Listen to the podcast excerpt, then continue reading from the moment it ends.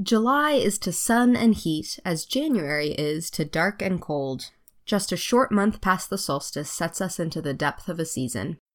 Welcome to the Nature of Phenology, where we share the cycles and seasons of the outdoors.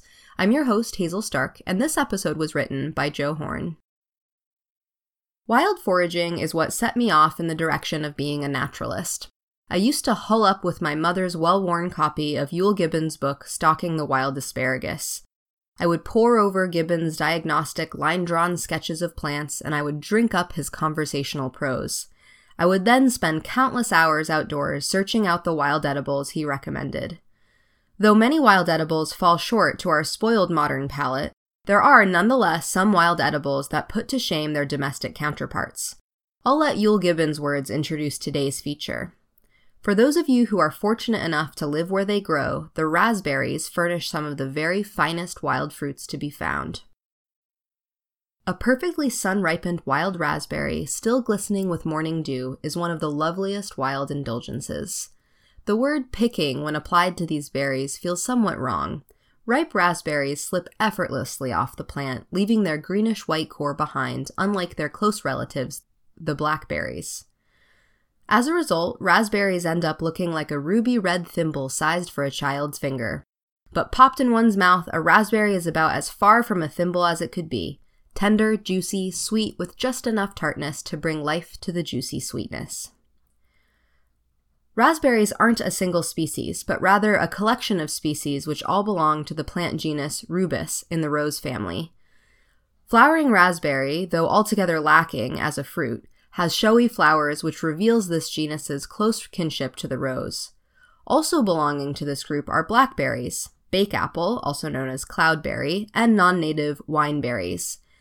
Even among what we call raspberries, we have swamp raspberries, which are smaller and can be found at home in the sunny patches of swampy woods. There are black raspberries with their bluish stems and fruits which almost resemble a cross between a raspberry and a blackberry.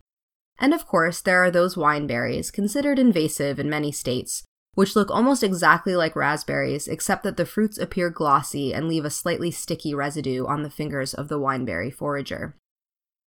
What most people think of as a raspberry, however, generally have dull red fruits, which are actually a cluster of drupelets. Botanically, a drupe is a fruit which has a stony pit, like a plum, peach, or apricot.